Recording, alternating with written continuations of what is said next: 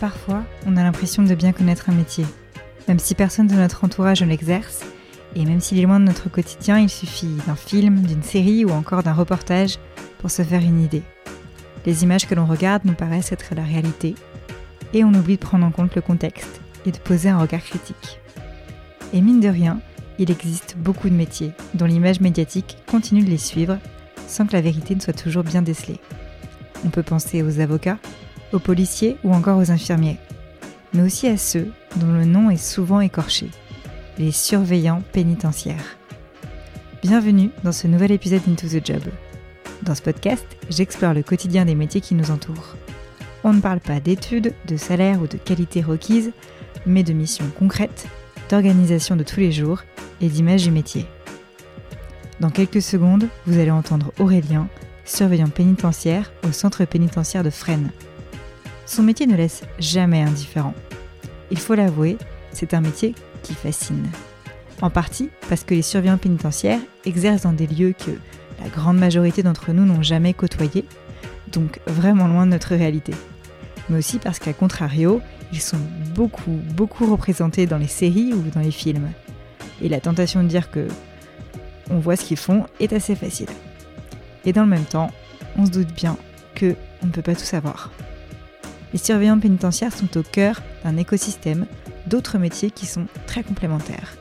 Des personnels de soins médicaux, des forces de l'ordre, les avocats, les personnels techniques, mais aussi les conseillers pénitentiaires d'insertion et de probation, qui eux travaillent surtout sur les missions de réinsertion et de lutte contre la récidive. Les surveillants pénitentiaires sont rattachés au ministère de la Justice et aujourd'hui, ils sont environ 30 500 en France répartis sur quasi 200 établissements pénitentiaires et une centaine de services pénitentiaires d'insertion et de probation. Aurélien est l'un d'entre eux et il a pris le temps de nous expliquer à quoi ressemblait son quotidien au centre pénitentiaire de Fresnes. Bonne écoute Ok, c'est parti. Bonjour Aurélien. Bonjour. Merci d'avoir accepté l'invitation sur le podcast. Donc toi, tu es surveillant pénitentiaire au centre pénitentiaire de Fresnes. Euh, qui se situe, pour ceux qui connaissent pas, au sud de Paris, c'est ça? C'est ça, dans le Val-de-Marne. Ok. Et tu vas donc tu es plus précisément euh, ce qu'on appelle premier surveillant. Tu nous expliqueras ce que ça veut dire. Mais aujourd'hui, tu es là pour nous raconter donc ce que ça veut dire au quotidien euh, d'être surveillant pénitentiaire. Est-ce que tu peux tout d'abord nous expliquer ce que fait un surveillant pénitentiaire? Un surveillant pénitentiaire, déjà, donc la base du métier, c'est la garde et la et la sauvegarde aussi des personnes détenues qui sont placées sous main de justice, dans le sens où on doit les empêcher de commettre des, des nouvelles euh, fautes en les gardant dans nos murs, mais également de les protéger d'eux-mêmes ou d'autres personnes pour qu'ils fassent leur peine et qu'ils puissent sortir dans les meilleures conditions de santé possibles. Donc qu'ils sortent euh, au même niveau de santé qu'ils sont arrivés. Quoi, en gros. Ouais. Ok.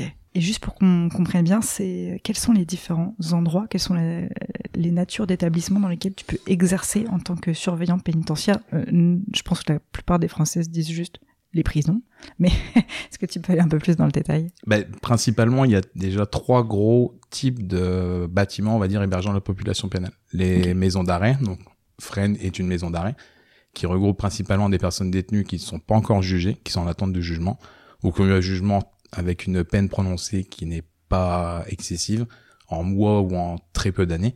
Il y a les centres de détention pour les personnes détenues qui ont pris des peines qui sont plus lourdes au niveau du laps de temps à passer en prison, et où ce sont des profils qui sont plus moins dangereux, on va dire.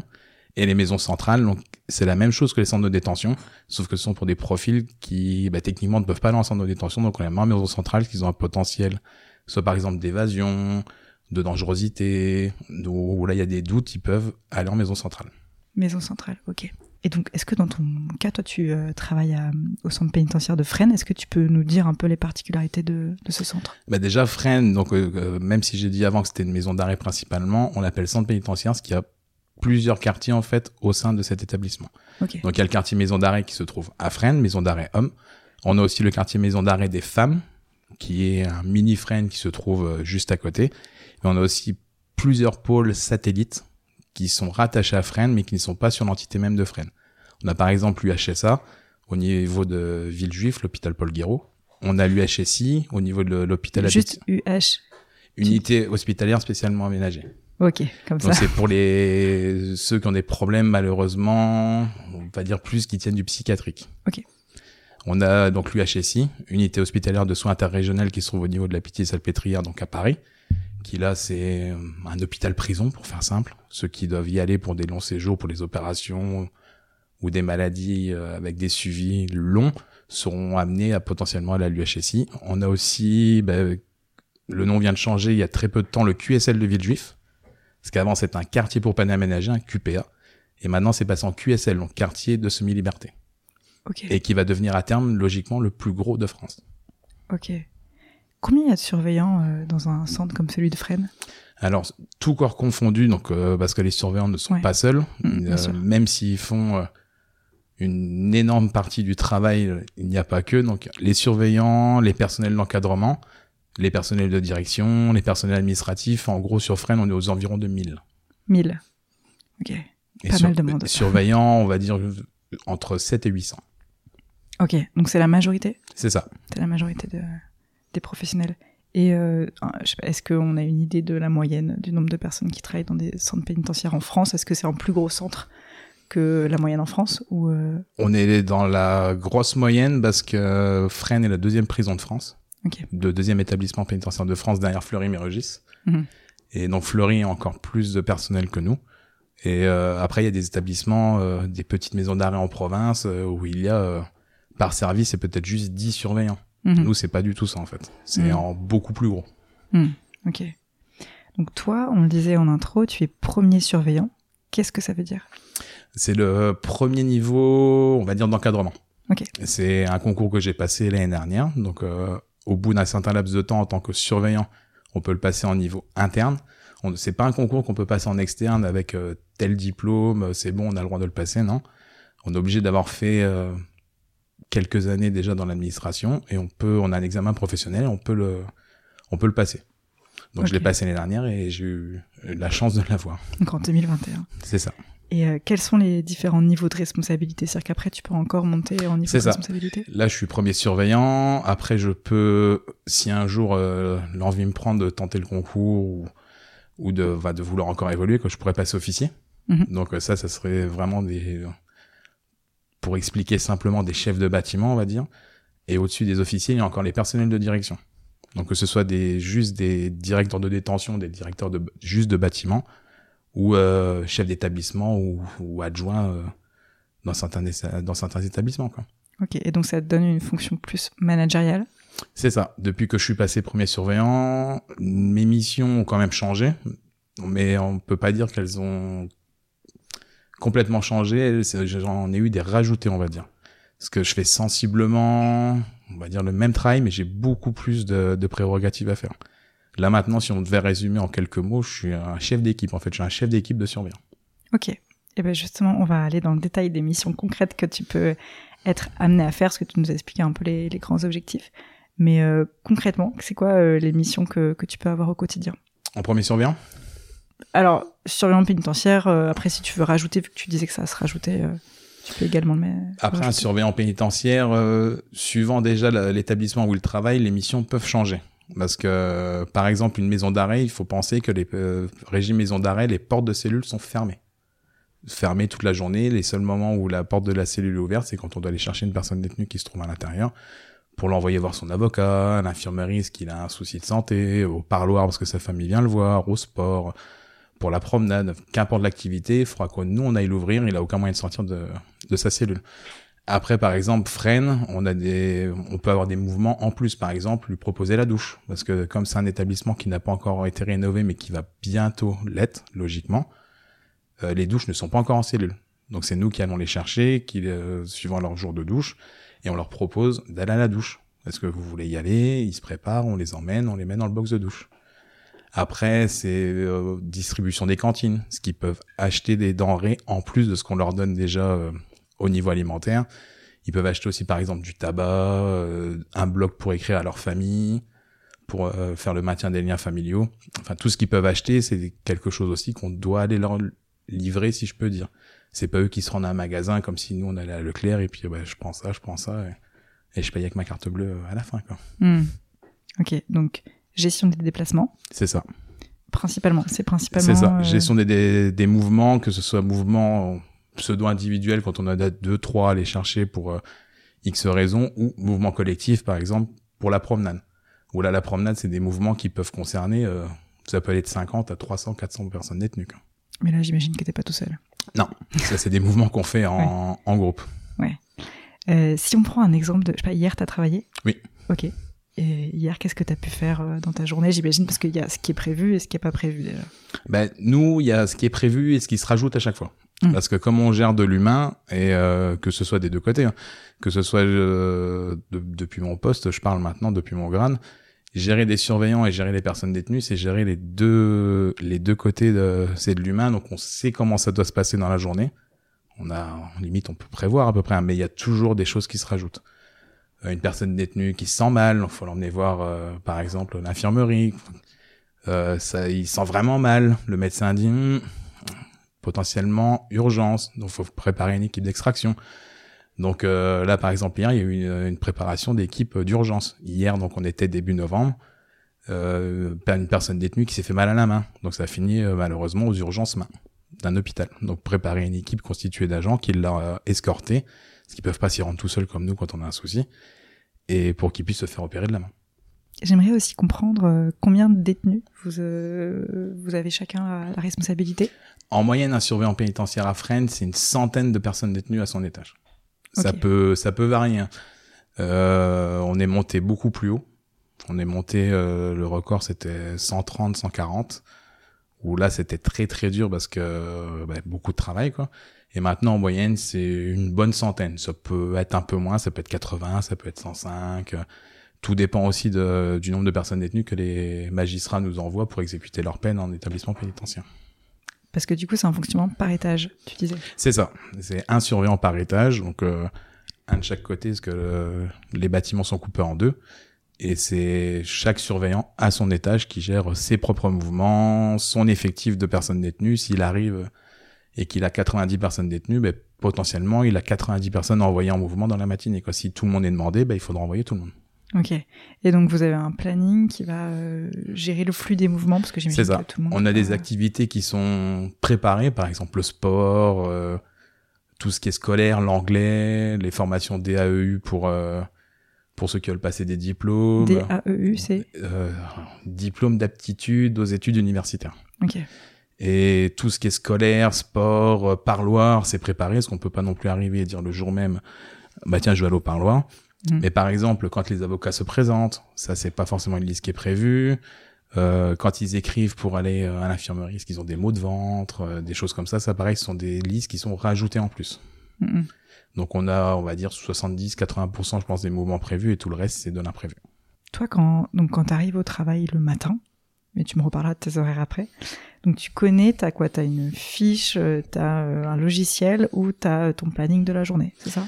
Euh, pour les surveillants d'étage, Oui. non, ils ont les feuilles qui sont imprimées par mouvement en fait. Par exemple, ils voient les mouvements sur le bâtiment pour euh, le sport de 10 heures et puis après eux ils vont voir. ah ben moi je suis au quatrième étage. Alors qui est du quatrième? Ben il y a lui, il y a lui, donc ils reportent leurs mouvements sur la feuille de mouvement. Ok, d'accord. Et donc tu me disais, t'as toujours une petite part d'imprévu du coup qui, euh, qui se rajoute. Euh, comment ça se passe quand t'as, euh, je sais pas, euh, trois urgences à la fois? Parce que c'est, tu gères de la vie humaine, hein, donc c'est pas très scientifique. Je sais pas, t'as trois urgences à la fois. Il y en a un qui se sent mal, il y en a un, il y a l'avocat qui arrive en urgence. Euh, euh, et je sais pas quoi d'autre. Comment est-ce que tu fais? Tu, te, tu peux demander du renfort? Ben après là c'est comme, je pense c'est comme dehors, hein, c'est des urgences, les, on va dire les vraies urgences, ça sera toujours les urgences médicales. Parce que comme je l'ai précisé au début, nous, le, une de nos missions, c'est qu'ils sortent, pour faire simple, hein, c'est qu'ils sortent de l'établissement en vie. Nous, on doit les préserver d'eux-mêmes également. Donc, euh, la, la principale tâche, déjà, ça sera que les personnes détenues n'aient pas de soucis physiques, on va dire. Donc, si, euh, par exemple, les deux urgences et l'avocat qui arrive en urgence et une personne détenue qui fait un malaise, c'est malheureux pour l'avocat, mais je serai obligé de prioriser, par exemple, euh, le malaise de la personne détenue, parce que là, c'est une urgence vitale. Après, euh, quand ça, si jamais ça arrive, on l'explique à l'avocat, il se passe un souci, euh, même si c'est très urgent, il comprendra, il n'y a pas de, il y a pas de souci. Mais malheureusement, même si on est dans un établissement pénitentiaire, le, on va dire, c'est la même chose que dehors, sauf que les contraintes des fois sont plus exacerbées. quoi. Oui, c'est, tu priorises, C'est ça. tout simplement. Ok.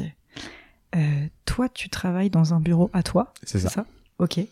Comment est-ce que tu peux nous expliquer? Alors c'est difficile parce qu'on ne visualise pas forcément, c'est un peu tout l'exercice du podcast et de l'audio, mais euh, par rapport à ce bâtiment, où est-ce que les bureaux sont, sont placés?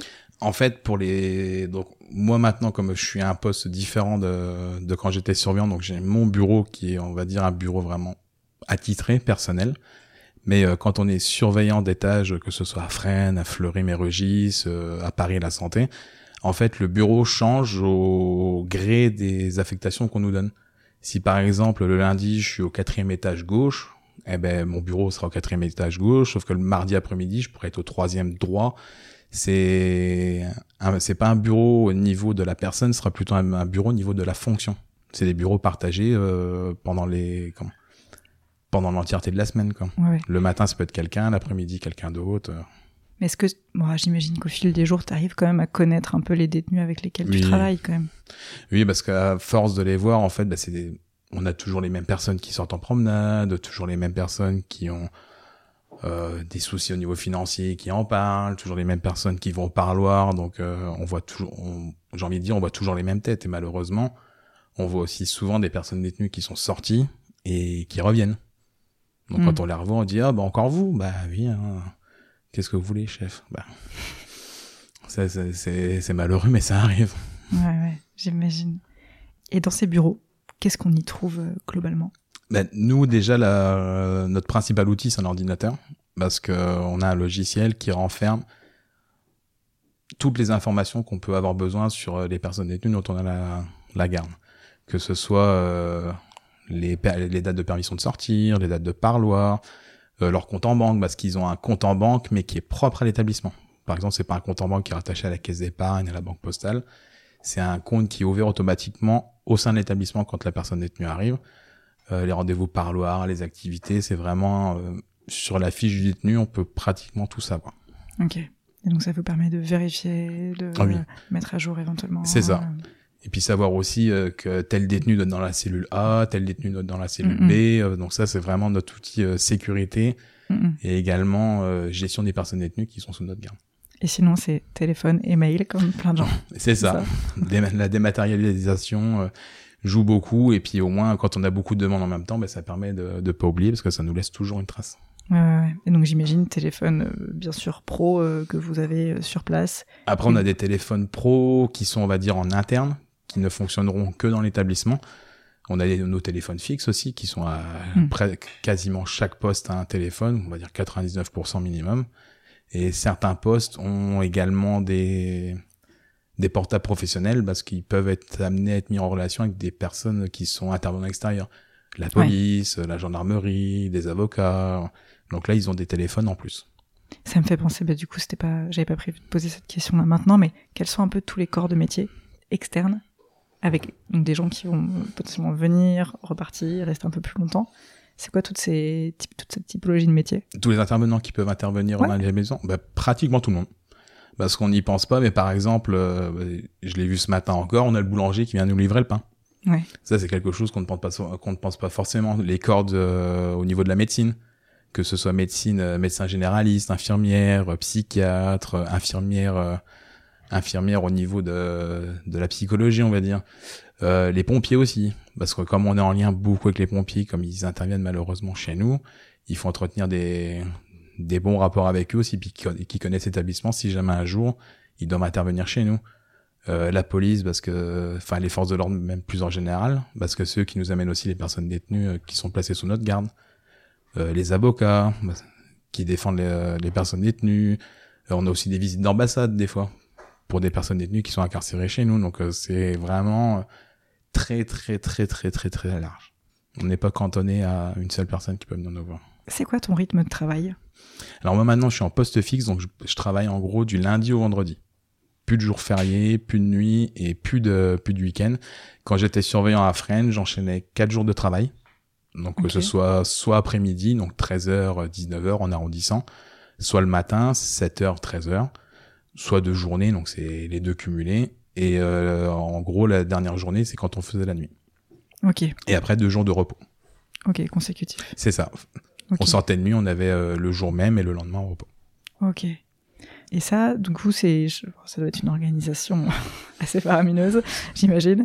Euh, du coup, ça veut dire que tu as toujours le même nombre de personnes à un même poste ou à un même étage fixe qui tourne. Et euh, quand, quand tu passes le relais, c'est ça. tu vois, tu t'échanges, euh, tu. Ben nous, en fait, comme on a un service public, malheureusement, le service public, un des principes, c'est la continuité. C'est hmm. pas comme euh, la boulangerie en bas de chez nous, ben, le boulanger est malade, eh ben il y aura pas de pain aujourd'hui. Nous, on peut pas dire ah ben non, mais tout le monde est malade, eh ben on ferme. Hmm. Non, parce qu'on pourrait pas lâcher de une les personnes détenues qu'on a sous notre garde. Et si on nous dit la relâchez pas, on pourrait pas les laisser toutes seules non plus. Quoi. Donc on est hmm. obligé d'assurer toujours un service en continu H24, 7 jours sur 7. Noël, Nouvel An, nos anniversaires, les anniversaires de nos proches, eh ben, on peut être amené à les passer euh, au travail. Mais hmm. ça, on le sait dès qu'on y arrive. Ouais, Et est-ce qu'il y a des astreintes? Les astreintes, suivant les, les corps de métier, on va dire, dans l'administration. Nous, on peut avoir des astreintes, par exemple, au niveau du technique. Donc ça, c'est nos surveillants qui gèrent euh, les petits travaux de réparation. Par exemple, on l'appelle, il y a un problème d'électricité à tel endroit. Donc ça, il peut, lui, il peut être d'astreinte. Et on a aussi désormais les ESP. Donc c'est les équipes de sécurité pénitentiaire. Donc nous, plus précisément dans l'établissement, ce sera les ELSP, les équipes locales, qui eux, par exemple, sont d'astreinte au niveau des extractions médicales des personnes détenues. Parce que quand un détenu malade, il peut pas se rendre ah tout seul. Tu vas pas lui demander d'attendre. Ou prendre son ticket RATP et puis aller, au premier hôpital. Quoi. Ouais, c'est sûr. Ok. Vous portez un uniforme tous C'est ça.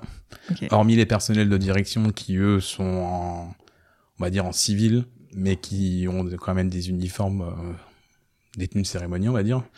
Mais autrement, tous les personnels, que ce soit du surveillant, même le surveillant technique, il a un, uniforme, même s'il est différent du nôtre. Mais de surveillant à officier, tout le monde a le, même uniforme. Est-ce que tu peux nous le décrire? Bah, Pour faire simple, pour que tout le monde comprenne, c'est un pantalon de treillis bleu, comme euh, toutes les forces de l'ordre ou presque un polo bleu avec marque administration pénitentiaire et des rangers. Ok, d'accord. Et euh, qu'est-ce qui accompagne cet uniforme? Est-ce que tu as du matériel à toujours avoir sur toi? Alors pareil, là ça dépend la, on va dire la spécialisation des, des postes. Un surveillant qui arrive et qui commencera l'étage aura toujours un appareil de communication, donc euh, un talkie-walkie pour faire simple.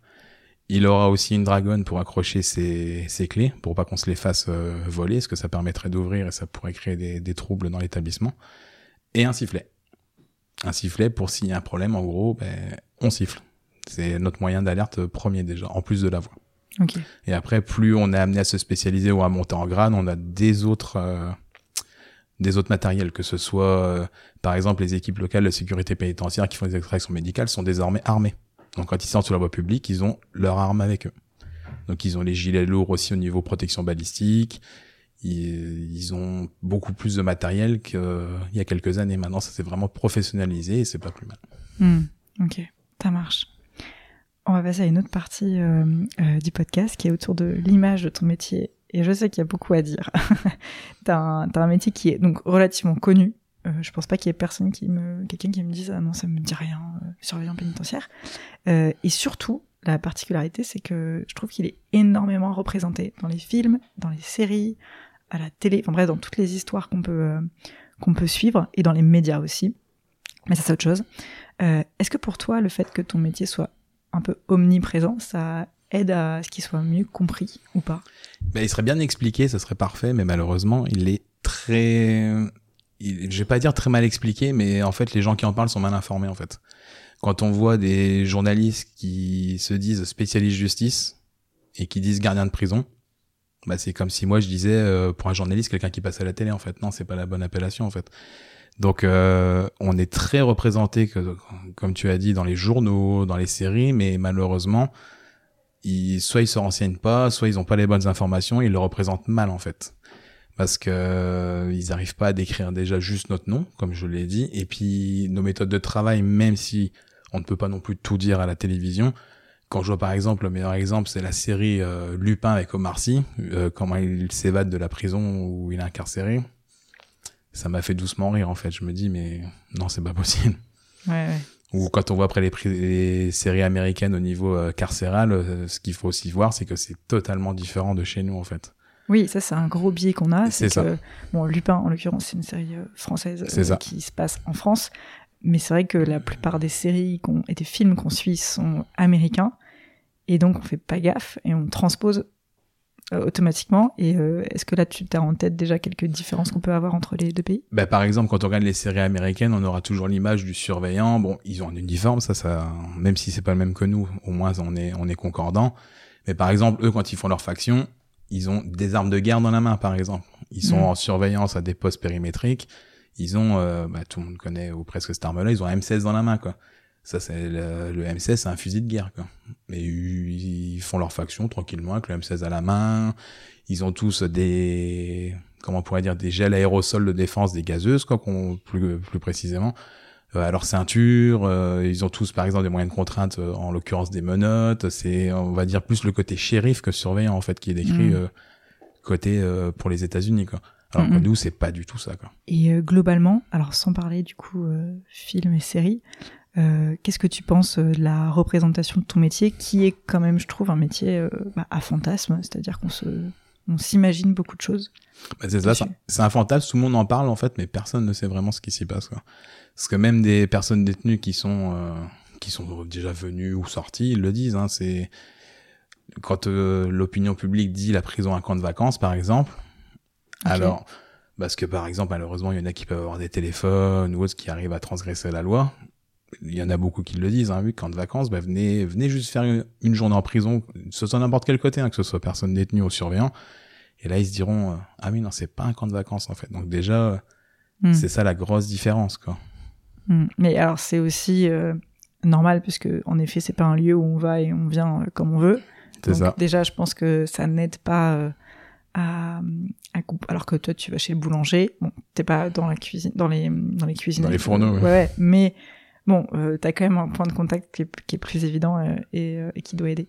Bah après, l'avantage aussi, c'est que quand on va, euh, même par exemple pour les forces de l'ordre, hein, tout le monde peut être amené un jour ou l'autre à aller en commissariat de police ou caserne de gendarmerie bah, pour porter plainte, hein, pour X raison, un vol de voiture, une agression, que ce soit sur nous, sur notre famille. Mais malheureusement, en fait, les rapports qu'ont les gens avec nous, c'est quand ils nous voient, en fait, s'ils ont des liens avec nous, c'est soit qu'ils sont incarcérés, donc ils ont déjà des soucis à gérer, parce qu'ils sont incarcérés, soit c'est des familles qui viennent visiter des personnes détenues incarcérées, et là, ben, pour beaucoup, le principal problème, c'est que la personne qui vient visiter, ben, est chez nous, en fait. Malheureusement, on n'a pas le, de bon côté où, même si on aide le, le, la population française en général à avoir moins de soucis, ce qu'on garde dans nos murs des personnes détenues qui créent des troubles, ceux qui ont vraiment des rapports quotidiens avec nous sont en lien avec euh, l'incarcération, et c'est pour ça qu'on a globalement un mauvais rôle souvent. Et c'est quoi le plus gros cliché, tu dirais, sur ton métier? Bon, Le cliché, on va dire bagarreur, euh, violent. Parce que personnellement, j'ai déjà croisé énormément de personnes détenues euh, que j'avais sous ma garde, euh, donc au niveau de Fresnes. Je les ai croisés dehors et bah, ça s'est très bien passé. quoi. Donc hmm. je pense que si on était tous des boxeurs, ça se passerait très très mal. Euh, quand je vois le nombre de, que ce soit de policiers, de gendarmes qui sont agressés alors devant leur domicile, qui sont suivis, et nous, même si malheureusement ça arrive aussi, c'est quand même beaucoup plus, comment je pourrais dire, le nombre est moindre, on va dire. Hmm. Il y a moins de soucis à l'extérieur. Bah, justement, c'est vrai que c'était ma prochaine question. On a l'image d'un métier qui est quand même relativement dur. Euh, alors, ça peut être les conditions de travail, euh, le, pour le contexte aussi, hein, parce qu'en effet, si ces personnes sont là, c'est qu'il y a un moment, il y a eu un trouble. Euh, la violence, en effet, comme tu dis. Euh, qu'est-ce que t'en penses, toi, de, de cette image? Après, c'est violent pas tout, ça, ça peut l'être, mais pas tout le temps. Après, nous, on a plusieurs casquettes hein, quand on est surveillant ou plus globalement dans l'administration pénitentiaire. Parce que bah, de base, on a la casquette de surveillant, mais on a aussi la casquette de psychologue. Quand une hmm. personne détenue va mal, eh ben, faut savoir aussi pourquoi pour essayer de l'orienter. On a la casquette médecin. Si une personne détenue, par exemple, fait un, arrêt cardiaque, euh, parce que malheureusement, ça peut arriver, comme je l'ai dit, hein, la prison, c'est la même chose que dehors. Ben, on est formé aussi à, pratiquer les premiers secours, utiliser un défibrillateur, euh, mettre en PLS, des choses basiques, mais que potentiellement des surveillants en arrivant ne savaient pas du tout s'en servir en fait. Bah oui, j'imagine que vous devez être un moment formé euh, là-dessus parce que tu peux pas t'inventer. Euh. C'est ça. On a aussi des formations euh, incendie aussi. Parce qu'on est euh, si se déclare un feu, que ce soit volontaire ou non, bah alors c'est nous qui allons intervenir le temps que les, les pompiers arrivent également. Bien sûr. Donc on a plusieurs casquettes et c'est ce qui permet aussi d'avoir un métier qui est varié et qui fait que même si on a une feuille de route pour la journée, bah, la, feuille, la feuille de route est constamment, on va dire, réécrite quoi et qu'on n'a jamais les mêmes journées. Ouais, et qu'au final, par rapport à, ma question qui était autour de, de la dureté de ton métier, c'est pas. euh, Ça dépend les jours. C'est, je pense, c'est comme n'importe quel travail. Hein. C'est personnellement, je me suis fait agresser deux fois en dix ans. Euh, Il y a peut-être des personnes qui sont euh, à des métiers où personne ne mettrait une pièce sur le fait qu'ils seraient agressés, par exemple hôte ou hôtesse de caisse. Et je pense que déjà juste les agressions euh, verbales, je pense qu'ils battent le nombre de, de celles que j'ai pu être victime. Quoi. hmm, Alors que si on demandait euh, à un panel de gens euh, choisis dans la rue, dire ah non, lui c'est sûr et certain, il doit se faire insulter plus. Mais pas forcément en fait. Ça dé- Mm. C'est comme tout, comme on gère de l'humain, ça dépend de la personne qu'on a en face. Si c'est quelqu'un de poli, de calme, d'éduqué, on, on aura plus de, de facilité que quelqu'un qui ne l'est pas en fait. ouais, complètement. Quand on te demande ton métier, genre on te connaît pas, on te demande ton métier pour la première fois, que tu réponds que tu es donc surveillant pénitentiaire, c'est quoi la réaction? Ça fait le, bah là c'est bête, on verra pas parce qu'il n'y a pas l'image, euh, c'est la bouche bée, c'est oh. Ouais. Ah oui, c'est, mais c'est un métier même si on en entend beaucoup parler, j'ai l'impression que comme on n'est pas beaucoup, ils ont pas, enfin au niveau, euh, si on fait le ratio avec la population française, Vous êtes combien du coup? on est environ 30 000. Ouais. Donc par exemple déjà les pompiers en France, ils sont, euh, chiffre de comparaison, ils sont 250 000. Donc euh, Oui, ok, c'est bon. c'est On a le ratio, c'est bon. pas du c'est pas du tout le, le même nombre quoi donc je pense que les gens n'ont pas l'occasion d'en voir tout le temps Mhm. Et euh, après ça donne des scènes cocasses hein, euh, mes voisins la première fois que je les ai vus euh, la mère ah vous faites quoi? Bah je travaille à Fresnes ah d'accord elle a regardé son petit tu fais des bêtises tu vas en prison c'est des mauvaises réactions jamais eu encore ça pourra Ouais. arriver toujours pareil ça dépendra quelle personne j'ai en face de moi Et un peu de curiosité aussi, parfois on te pose des questions. euh, Oui, on me demande Ouais. si c'est exactement la même chose que ce qu'on voit euh, à la télé. Ben, la réponse est simple, c'est il y a des, des choses qui sont vraies et beaucoup que ben, que il faut y être pour le pour le voir quoi, en fait. Il faut Mhm. le, le voir pour le comprendre quoi. hmm, Il y a quand même encore pas mal de pédagogie euh, C'est ça. à faire.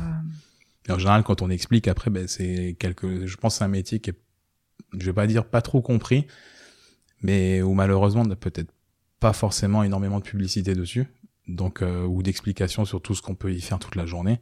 Et par exemple, juste quand j'explique que moi je peux euh, intervenir au niveau d'un feu de cellule, par exemple, ou d'un feu d'un local, euh, tout court, on me dit ah ouais, vous, vous faites ça aussi. Bah oui, nous Mm. on est, on est couteau suisse. En gros, on peut Mm. on peut tout faire. Bon, après, je vais te rassurer, la plupart des métiers que je rencontre, il y a toujours des trucs qu'on sait pas. Et, euh, il y a et la plupart des gens ont vraiment cette impression que bah, leur métier n'est pas euh, hyper connu. euh, Enfin, moi, je suis entourée de gens euh, là où je travaille euh, euh, qui ont des métiers, euh, même le, tu vois, le podcast, hein, Mm. c'est pareil. Donc, chacun à son niveau. Mais, mais je te rassure, en tout cas, t'es pas le seul. Il y a en effet toujours un peu ce besoin d'expliquer euh, concrètement euh, ce qu'on fait. 12 podcasts. C'est ça. Euh, dernière question pour finir. euh, Est-ce que toi, il y a des métiers euh, que tu as en tête, que tu ne connais, enfin, tu connais juste le nom, mais tu sais pas forcément ce qu'ils font concrètement et que tu aimerais bien découvrir, si tu pouvais? Ben, après, je pense que pour en parler, parce que c'est des métiers qu'on voit pas forcément. c'est un peu comme nous, quand on les voit, c'est que euh, il s'est passé quelque chose de grave. Et j'y ai réfléchi et je pense euh, le, le métier de thanatopracteur. Parce que c'est bah, là quand on voit un enterrement, une personne, une personne qui décède, c'est jamais la joie. Et je pense que c'est quelque chose qui pourrait expliquer aussi tout ce qui se passe au niveau des décès, parce que encore une fois, je pense pas que ce soit un métier où qui soit au même niveau que comment je pourrais dire l'ambiance de tout ce qui se passe autour d'un décès, par exemple. Ouais, donc talentopracteur, ceux qui préparent les corps des défunts, c'est ça. il me semble. Ouais. Euh, avant. euh, Avant les enterrements, quoi, Ouais, les, ouais. les mises en bière. Quoi. Ouais, ouais, exactement. Euh, bah écoute, je, ça me fait une idée. Je, je verrai si c'est un métier que je peux recevoir sur le podcast. Et d'ailleurs, ça me fait penser du coup à une question que j'aurais pu te poser, mais vous êtes aussi en contact avec, euh, j'imagine, ces métiers-là aussi, au cas où. Malheureusement, ça peut nous des- arriver aussi. Ouais, qu'il y ait des détenus qui décèdent. C'est ça. euh, On a déjà eu, euh, j'en ai déjà vu malheureusement, et ça- comme je disais tout à l'heure, ça montre aussi que techniquement on est en- entre surveillants ou personnel de surveillance, d'encadrement ou de direction, mais qu'avec euh, toutes nos missions et le fait que les journées peuvent changer du tout au tout, ben, ça prouve aussi qu'on est en contact avec énormément de monde qui ne sont pas forcément de la pénitentiaire. mm. Ok. Bah, super. Écoute, merci beaucoup de rien, euh, pour tout ton partage d'expérience. J'espère que ça contribuera voilà, à aussi. éclaircir un peu euh, euh, toutes les facettes de, de ton métier. Et puis euh, encore merci et à très bientôt Aurélien. c'est la fin de cet épisode. Un grand merci une nouvelle fois à Aurélien pour le temps qu'il nous a accordé. Je remercie également Fanny et Simon qui m'ont aidé à organiser cet échange et qui ont su répondre à toutes mes questions. Si vous, vous avez des questions sur le métier de surveillant pénitentiaire auxquelles on n'a pas encore répondu, rendez-vous sur lajusticerecrute.fr. La justice recrute tout attaché. Si l'épisode vous a plu, parlez-en autour de vous et laissez-moi un petit mot sur le compte Instagram du podcast intothejob.podcast. Je vous dis à très bientôt pour un nouveau métier.